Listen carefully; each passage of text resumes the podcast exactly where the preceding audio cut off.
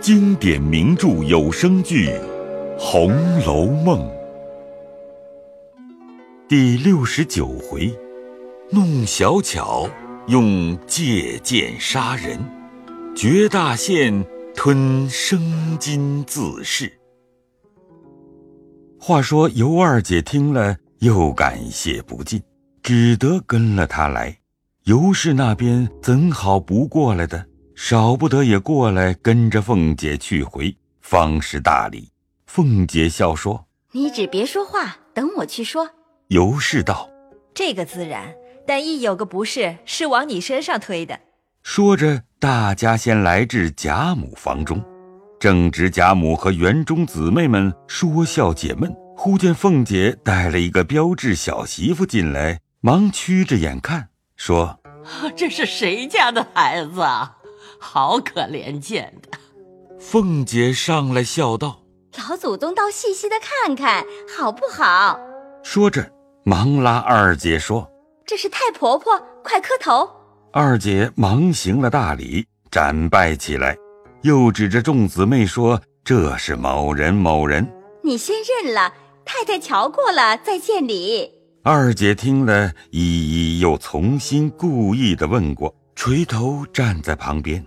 贾母上下瞧了一遍，因又笑问：“你姓什么？今年十几了？”凤姐忙又笑说：“老祖宗且别问，只说比我俊不俊？”贾母又戴上了眼镜，命鸳鸯琥珀把那孩子拉过来，我瞧瞧肉皮儿。众人都抿嘴笑着，只得推他上去。贾母细瞧了一遍。又命琥珀拿出手来，我瞧瞧。鸳鸯又接起裙子来，贾母瞧毕，摘下眼镜来，笑说道：“ 竟是个齐全孩子，我看比你俊些。”凤姐听说，笑着忙跪下，将尤氏那边所编之话一五一十、细细的说了一遍。少不得老祖宗发慈心，先许他进来。住一年后再圆房，这有什么不是？既你这样贤良，很好。只是一年后方可圆的房。凤姐听了，叩头起来，又求贾母着两个女人一同带去见太太们，说是老祖宗的主意。贾母依允，遂使二人带去见了邢夫人等。王夫人正因他风声不雅，深为忧虑，见他今行此事，岂有不乐之理？于是尤二姐自此见了天日，挪到厢房居住。凤姐一面使人暗暗调唆张华，只叫他要原妻，这里还有许多陪送外，还给他银子安家过活。张华原无胆无心告贾家的。后来又见贾蓉打发了人来对词，那人原说的：“张华先退了亲，我们皆是亲戚，接到家里住着是真，并无婚娶之说。皆因张华拖欠了我们的债务，追索不语，方诬赖小的主人那些个。茶院都和贾王两处有瓜葛，况又受了贿，只说张华无赖，以穷讹诈，状子也不收，打了一顿赶出来。”庆儿在外替张华打点，也没打中，又挑唆张华：“亲缘是你家定的，你只要亲事，官必还断给你。”于是又告王信那边又透了消息与茶院，茶院便批张华所欠贾宅之银，令其县内按数交还；其所定之亲，仍令其有利时取回。又传了他父亲来当堂批准，他父亲一喜庆儿说明，乐得人财两尽，便去贾家领人。凤姐一面吓得来回贾母说：“如此这般，都是甄大嫂子干事不明，并没和那家退准，惹人告了，如此官断。”贾母听了，忙唤了尤氏过来，说他做事不妥。既是你妹子，从小曾与人指腹为婚，又没退断，使人混告了。尤氏听了，只得说：“他连银子都收了，怎么没准？”凤姐在旁又说：“张华的口供上现说不曾见银子，也没见人去。他老子说，原是亲家母说过一回，并没应准。亲家母死了，你们就接进去做二房。如此没有对证，只好由他去混说。幸而琏二爷不在家，没曾圆房，这还无妨。”只是人已来了，怎好送回去？岂不伤脸？贾母道：“又没圆房，没得强占人家有夫之人，名声也不好。不如送给他去，哪里寻不出好人来？”尤二姐听了，又回贾母说：“我母亲是于某年月日给了他十两银子退准的，他因穷急了告，又翻了口，我姐姐原没错办。”可见刁民难惹。既这样，凤丫头去料理料理。凤姐听了无法，只得应着，回来只命人去找贾蓉。贾蓉深知凤姐之意，若要是张华领回，成何体统？便回了贾珍，暗暗遣人去说张华：“你如今既有许多银子，何必定要圆人？若只管直定主意。”岂不怕爷们一怒寻出个由头，你死无葬身之地？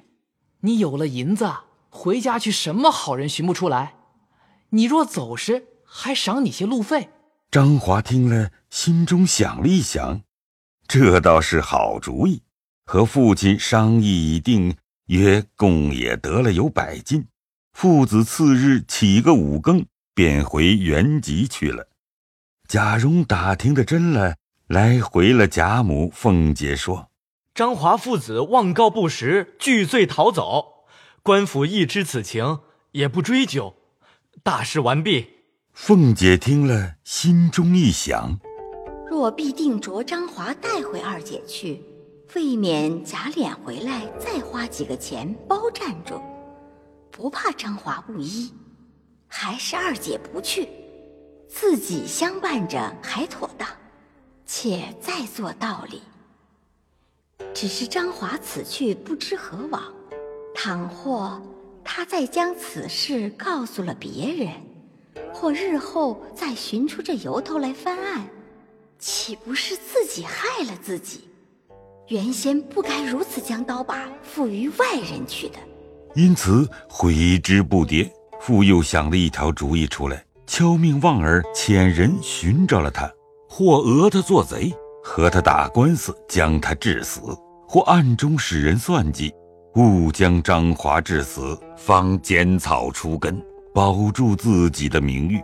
望儿领命出来，回家细想：人已走了完事，何必如此大作？人命关天，非同儿戏。我且哄过他去，再做道理。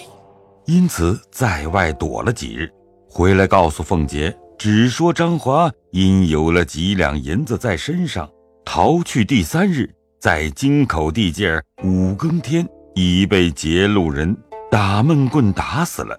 他老子吓死在店房，在那里验尸掩埋。凤姐听了不信，说：“你要扯谎，我再使人打听出来，敲你的牙。”自此方丢过不究。凤姐和尤二姐和美非常，更比亲子亲妹还胜十倍。那贾琏一日势必回来，先到了新房中，已经悄悄的封锁，只有一个看房子的老头。贾琏问起缘故，老头子细说原委。贾琏只在凳中跌足，少不得来见贾赦与邢夫人，将所完之事回明。贾赦十分欢喜，说他中用，赏了他一百两银子，又将房中一个十七岁的丫鬟，名唤秋桐者，赏他为妾。贾琏叩头领去，喜之不尽。见了贾母和家中人，回来见凤姐，未免脸上有些愧色。谁知凤姐她反不似往日容颜，同尤二姐一同出营，续了寒温。贾琏将秋桐之事说了，未免脸上有些得意之色，骄矜之容。凤姐听了，忙命两个媳妇坐车在那边接了来，心中一次未除，又凭空添了一次，说不得，且吞声忍气，将好颜面换出来遮饰，一面又命摆酒接风，一面带了秋桐来见贾母与王夫人等。贾琏心中也暗暗的呐喊。那日已是腊月十二日。贾珍起身，先拜了宗祠，然后过来辞拜贾母等人，合族中人直送到洒泪亭方回，独贾琏、贾蓉二人送出三日三夜方回。一路上，贾珍命他好生收心治家等语，二人口内答应，也说些大礼套话，不必繁叙。且说凤姐在家。外面带尤二姐，自不必说的，只是心中又怀别意，无人处，只和尤二姐说：“妹妹的声名很不好听，连老太太、太太们都知道了，说妹妹在家做女孩就不干净，又和姐夫有些首尾，没人要的了，你捡了来，还不修了再寻好的。我听见这话，气得倒痒儿。”查是谁说的，又查不出来。唉，这日久天长，这些个奴才们跟前怎么说嘴？我反弄了个鱼头来拆。说了两遍，自己又气病了，茶饭也不吃。除了平儿，众丫头媳妇无不言三语四，指桑说槐，暗相讥刺。秋桐自为系假设之刺，无人见他的。连凤姐、平儿皆不放在眼里，岂肯容他？张口是先奸后娶，没汉子要的娼妇，也来要我的强。凤姐听了暗乐，尤二姐听了暗愧、暗怒、暗气。凤姐既装病，便不和尤二姐吃饭了，每日只命人端了菜饭到她房中去吃，那茶饭都系不堪之物。平儿看不过。自拿了钱出来弄菜与她吃，或是有时只说和她园中去玩，在园中厨内另做了汤水与她吃，也无人敢回凤姐。只有秋桐一时撞见了，便去说蛇告诉凤姐说：“奶奶的名声生是平儿弄坏了的，这样好菜好饭浪着不吃，却往园里去偷吃。”凤姐听了，骂平儿说：“人家养猫拿耗子。”我的猫只道咬鸡，平儿不敢多说，自此也要远着了，又暗恨秋桐，难以出口。园中姊妹如李纨、迎春、惜春等人，皆为凤姐是好意，然宝黛一干人暗为二姐担心，虽都不便多事，唯见二姐可怜，常来了，倒还都敏恤她。每日常无人处说起话来，尤二姐便淌眼抹泪，又不敢抱怨。凤姐儿又并无露出一点坏行来。贾琏来家时见了凤姐贤良，也便不留心。况素习以来，因贾设姬妾丫鬟最多，贾琏每怀不轨之心，只未敢下手。如这秋桐辈等人。皆是恨老爷年迈昏聩，贪多嚼不烂，没得留下这些人做什么。因此，除了几个知礼有耻的，余者或有与二门上小妖们朝戏的，甚至于与贾琏眉来眼去相偷妻的，只惧假设之威，未曾到手。这秋桐便和贾琏有旧，从未来过一次。今日天缘凑巧，竟赏了他，真是一对烈火干柴，如胶头漆，燕儿新婚，连日哪里拆得开？那贾琏在二姐身上之心也渐渐淡了，只有秋桐一人是命。凤姐虽恨秋桐，且喜借他先可发脱二姐，自己且抽头，用借剑杀人之法，坐山观虎斗。等秋桐杀了尤二姐，自己再杀秋桐。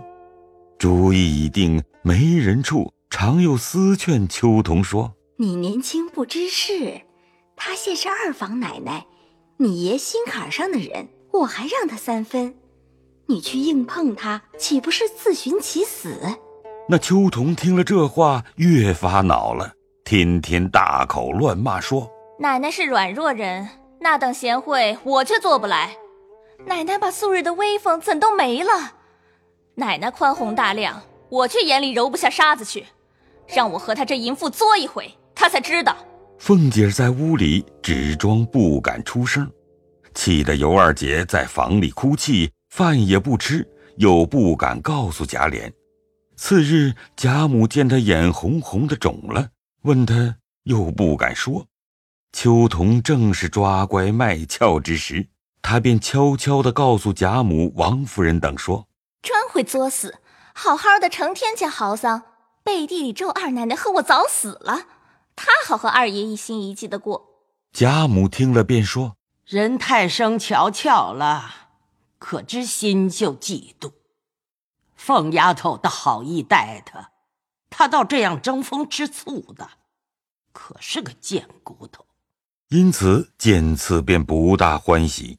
众人见贾母不喜，不免又往下踏践起来，弄得这尤二姐要死不能，要生不得。”还是亏了平儿，时常背着凤姐看她这般与她排解排解。